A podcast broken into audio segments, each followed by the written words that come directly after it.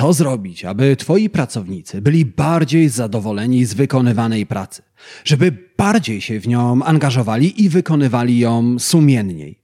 I dlaczego pieniądze są najdroższym i najgorszym instrumentem motywacyjnym. O tym porozmawiamy w dzisiejszym odcinku podcastu Marketing z głową. A naszą rozmowę rozpoczniemy od szachowego mistrza, który wygrywał każdą partię szachów. A tym mistrzem był robot, który powstał prawie 300 lat temu. Zaczynajmy. To jest podcast Marketing z głową. Źródło wiedzy dla przedsiębiorców, handlowców i marketerów, czyli dla osób, które chcą sprzedawać lepiej i chcą sprzedawać więcej. Zaprasza Łukasz Chodorowicz. W 1769 roku austriacki wynalazca Wolfgang von Kemmelen stworzył genialną maszynę zdolną grać w szachy. Mechaniczny Turek, bo tak nazywał się wynalazek Kempelena, był w stanie wygrać każdy pojedynek szachowy. Tak przynajmniej twierdził konstruktor. Konstrukcja składała się z wielkiej, masywnej, drewnianej skrzyni. W jej wnętrzu skrywało się serce konstrukcji. Skomplikowany mechanizm przekładni i przegród. Ze skrzyni wystawał mechaniczny manekin, ubrany w turecki strój. Ramiona mechanicznego Turka przesuwały szachowe figury na odpowiednie pola. Powiedzieć jednak, że mechaniczny Turek tylko przesuwał figury, to jak nic nie powiedzieć. Maszyna rzeczywiście grała w szachy i praktycznie za każdym razem wygrywała. Z mechanicznym Turkiem zmierzyli się między innymi Benjamin Franklin, Napoleon Bonaparte, a nawet Charles Babbage, brytyjski matematyk, nazywany dziś ojcem komputerów. Wszyscy przegrali. Przeciwnicy robota, nie bójmy się tak nazwać maszyny, twierdzili nawet, że mechaniczny Turek ma własny, agresywny styl gry w szachy. Legenda głosi, że ta wczesna wersja sztucznej inteligencji potrafiła nawet rozpoznać niedozwolony ruch. I gdy przeciwnik próbował ją oszukać, strącała wszystkie figury z szachownicy. Brzmi niesamowicie, prawda? Tyle, że mechaniczny Turek był wielkim oszustwem. Wewnątrz maszyny wcale nie było żadnej skomplikowanej maszynerii, przekładni, zapadek. Było jednak sporo miejsca, aby zmieścił się tam szachista. Szachista, który w rzeczywistości sterował mechanicznymi ramionami manekina. Choć wszyscy myśleli, że grają z maszyną, w rzeczywistości przegrywali z mistrzem szachowym. Jasne stało się wtedy, że są i pewnie zawsze będą zadania, z którymi człowiek poradzi sobie lepiej niż maszyna. Pod koniec 2005 roku Amazon uruchomił platformę, na której firmy i instytucje mogą zlecać często żmudne zadania, którymi nie może zająć się popularna dziś sztuczna inteligencja i które musi wykonywać człowiek. Amazon nazwał swoją platformę Mechanic Turk, czyli mechaniczny Turek Amazona. Na platformie mtark.com rejestrują się ludzie z całego świata i rozwiązują problemy o różnym stopniu trudności.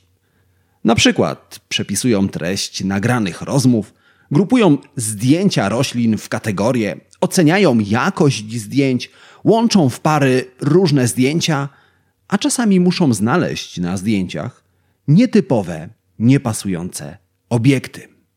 I dokładnie z takim zadaniem w 2013 roku do Amazona zgłosił się jeden z brytyjskich szpitali. Szpital poprosił o pomoc 2,5 tysiąca anonimowych osób rozsianych po całym świecie. Pomoc polegała na wyłapywaniu i oznaczaniu podejrzanych obiektów na zdjęciach medycznych. Coś w stylu znajdź i wskaż różnicę.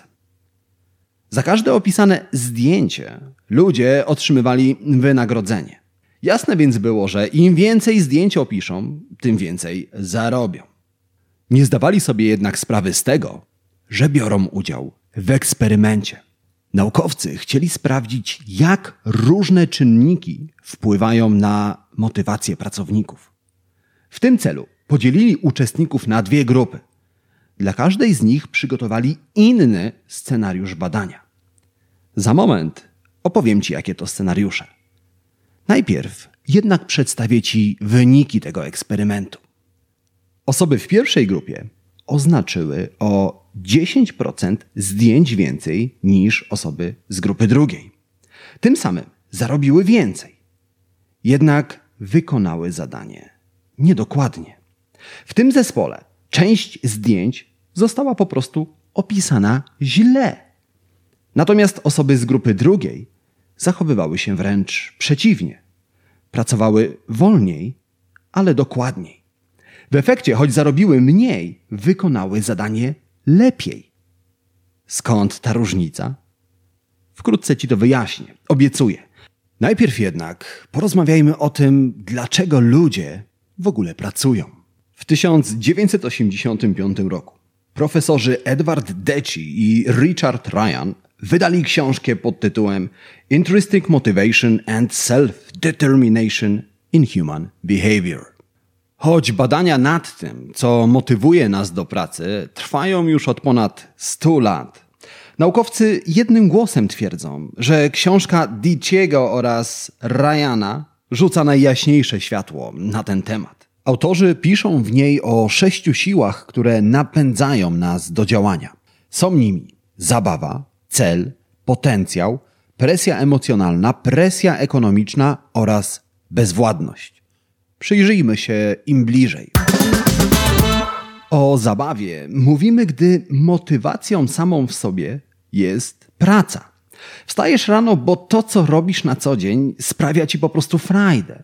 Każdy dzień w pracy jest ekscytującą przygodą. Codzienne zadania nie są problemami, są wyzwaniami, przy których świetnie się bawisz. Jeżeli zdarza ci się latać samolotem, to wiesz, jak nudny jest początek każdego lotu. Stewardesa lub steward witają ciebie i pozostałych pasażerów monotonnym. Czy mogę prosić o uwagę?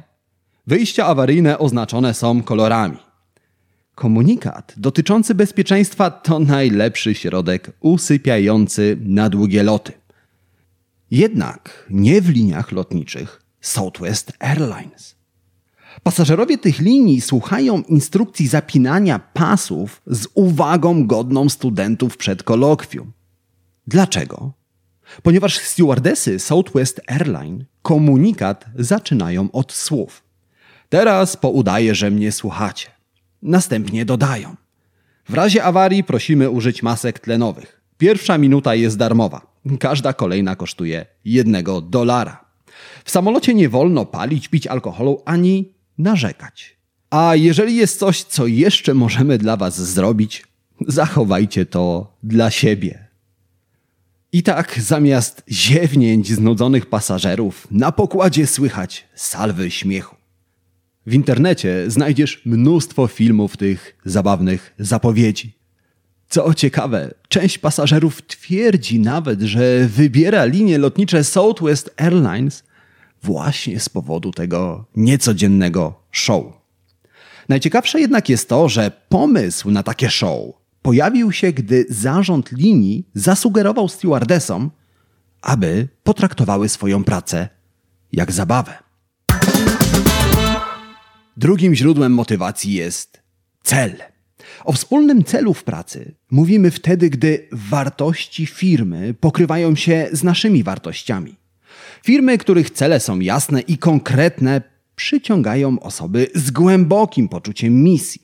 W 1962 roku prezydent John Kennedy składał wizytę w NASA. Podczas inspekcji zauważył woźnego, który zamiatał korytarz. Ponieważ było grubo po godzinach pracy, prezydent podszedł do mężczyzny i zapytał, co robi tu o tej porze.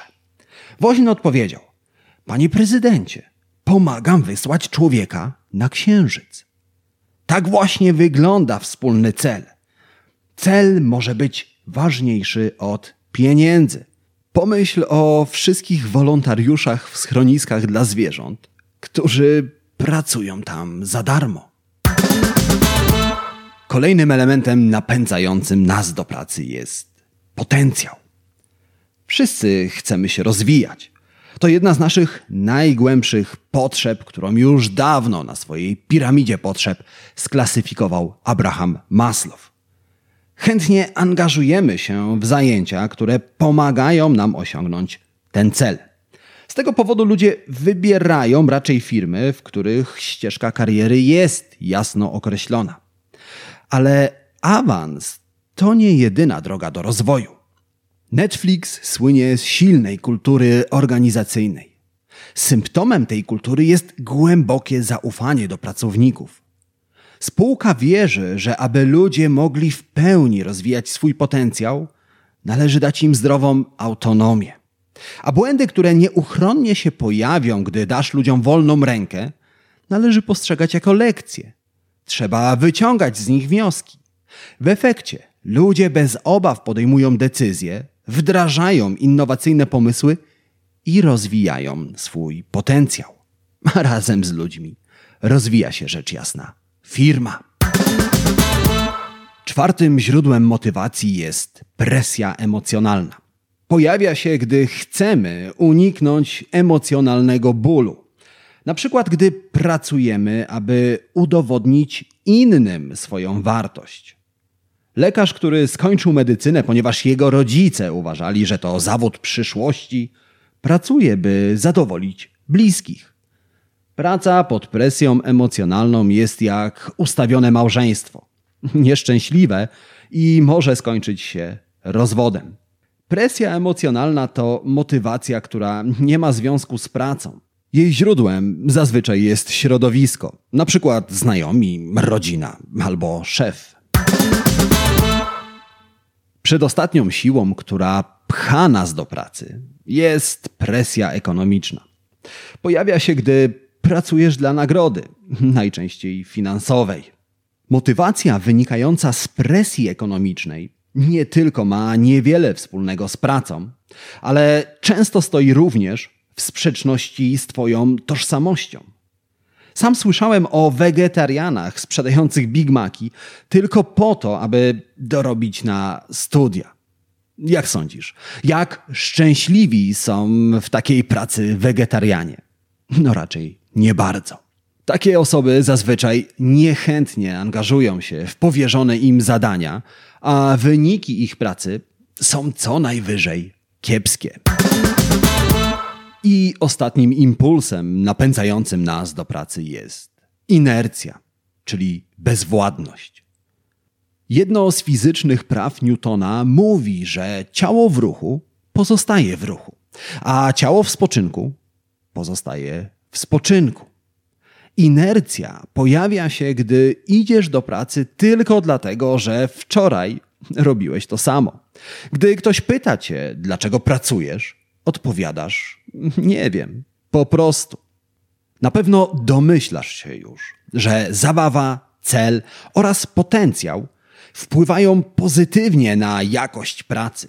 Natomiast presja emocjonalna, ekonomiczna oraz inercja obrócą każde zadanie w nicość. Dlaczego? Ponieważ trzy pierwsze siły wynikają z czynników wewnętrznych i są silnie związane z pracą.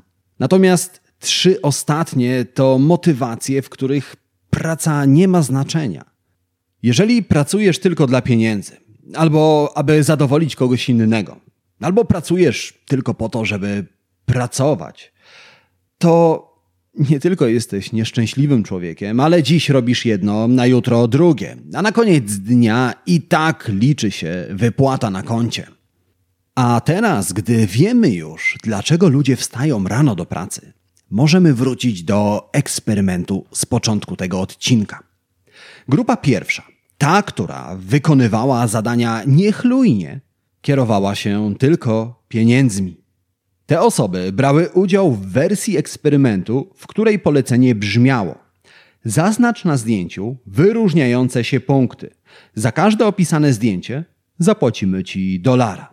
Natomiast członkowie drugiej grupy, ci, którzy angażowali się w pracę i którzy lepiej ją wykonywali, otrzymali inne polecenie. Pomóż na zdjęciu wykryć komórki nowotworu. Za każde opisane zdjęcie zapłacimy ci dolara. W pierwszym scenariuszu siłą napędzającą uczestników eksperymentu były pieniądze. W drugim cel. Cel wystarczył, aby pieniądze zeszły na drugi plan, a ludzie zaangażowali się w pracę. A skoro już przy pieniądzach jesteśmy, to warto wspomnieć, że premia motywuje, jeśli pojawia się bez uprzedzenia, czyli jako finansowa niespodzianka po wykonaniu zadania. W przeciwnym razie pieniądze stają się celem samym w sobie, a wiemy już, jak to wpływa na jakość pracy, prawda? Co więcej, im wyższa premia z góry, tym gorzej pracujemy. Jeśli się nad tym głębiej zastanowisz, to wyda ci się to całkiem logiczne. Im wyższa stawka, tym większa presja. A presja, jak już wiemy, negatywnie wpływa na jakość pracy. Żebyśmy się dobrze zrozumieli. Pieniądze są ważne. Problem jednak pojawia się, gdy stają się najważniejsze. No dobrze, ale jak wykorzystać to wszystko, czego przed chwilą się dowiedziałeś, dowiedziałaś w praktyce? Jak motywować do pracy, korzystając z zabawy, celu oraz potencjału? Wiesz, no, jeżeli powiesz ludziom, aby po prostu dobrze bawili się w pracy, albo wyślesz ich na kolejne szkolenie, to nic nie wskórasz. Prawdziwa motywacja do pracy rodzi się wraz z kulturą organizacji. Czym jest kultura i co ważniejsze, jak powołać ją do życia? Najkrócej mówiąc, kultura organizacyjna to zestaw zwyczajów i nawyków, o których pracownicy i ty mówicie, to nasze rzeczy. Trudno coś tak ulotnego ubrać w precyzyjną definicję. Pozwól więc, że i tym razem posłużę się przykładem. Amazon na pierwszym miejscu stawia klientów. Zawsze. Jeff Bezos słynie z powiedzenia: Zacznij od klienta i pracuj wstecz. Ta idea stała się rdzeniem kultury Amazona. Jednak Bezos wiedział, że zawieszenie na ścianach ramek z hasłem klient jest najważniejszy nic nie da. Nie pomoże ukształtować kultury. Trzeba czegoś więcej. Zamiast tego w Amazonie podczas każdego zebrania zarządu znajduje się jeden dodatkowy pusty fotel. To fotel dla klienta. A menadżerowie Amazona zdają sprawozdanie nie tylko przed Bezosem, zdają je również przed wszystkimi klientami. Symboliczny wymiar tego zwyczaju jest jasny. W ten sposób Amazon wstrzyknął do swojej kultury organizacyjnej jedną z sześciu sił wspomnianych wcześniej. Wspólny cel. Praca na rzecz klienta. I ty zrób to samo, jeżeli chcesz zmotywować swoich pracowników do działania. W jaki sposób? Już ci o tym mówię. Ale najpierw mam do ciebie dwie szybkie prośby. Ta pierwsza jest taka. Jeżeli w tym momencie słuchasz mnie w Apple Podcast albo w Spotify, zatrzymaj się i wystaw recenzję pod podcastem Marketing z głową. Druga prośba jest równie prosta. Jeżeli znasz kogoś, komu dzisiejszy odcinek podcastu może się przydać, udostępnij go tej osobie. Możesz to zrobić na Facebooku, w mailu, w Messengerze, w WhatsAppie. Jakikolwiek sposób będzie świetny. Te dwie rzeczy zajmą ci kilka sekund, a dzięki nim wiedza z tego podcastu dotrze do osób, które jej potrzebują. A dziś mam dla Ciebie trzy rady, które pomogą Ci lepiej zmotywować pracowników do pracy.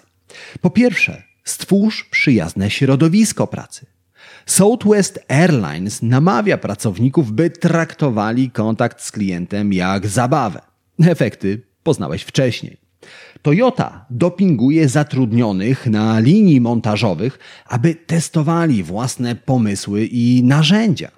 Firma 3M również zachęca pracowników do rozwijania własnych pomysłów. W ten sposób powstały popularne żółte karteczki samoprzylepne. Po drugie, pokaż wyniki waszej pracy. Producent sprzętu medycznego Medtronic Zabiera inżynierów na wycieczki do szpitali, w których lekarze ratują życie za pomocą sprzętu, który inżynierowie zaprojektowali. W ten sposób cel przestaje być rzeczą ulotną, abstrakcyjną i staje się czymś namacalnym. Dlatego jeżeli chwalisz się klientom wynikami swojej pracy, pieniędzmi, które dla nich zarobiłeś albo zaoszczędziłeś, zadbaj o to, aby twój zespół, twoi ludzie również poznali te wyniki. I po trzecie, daj ludziom wolną rękę. Na początku może wydawać się to trudne i sprzeczne z utartymi standardami.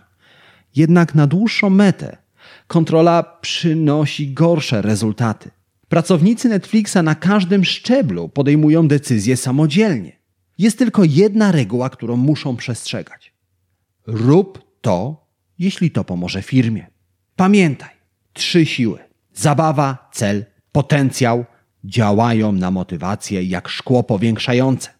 Wstrzyknij je do swojej kultury organizacyjnej, a członkowie Twojego zespołu będą bardziej zadowoleni z pracy, będą chętniej do niej przychodzić, będą pracować lepiej, dokładniej. Uwierz mi, na efekty nie będziesz musiał długo czekać. I tego gorąco Ci życzę. Życzę Ci również udanego dnia, udanego tygodnia i przypominam, że my słyszymy się w kolejnym odcinku podcastu Marketing z głową. Marketingowego podcastu numer jeden w Polsce. Do usłyszenia, do zobaczenia. Cześć!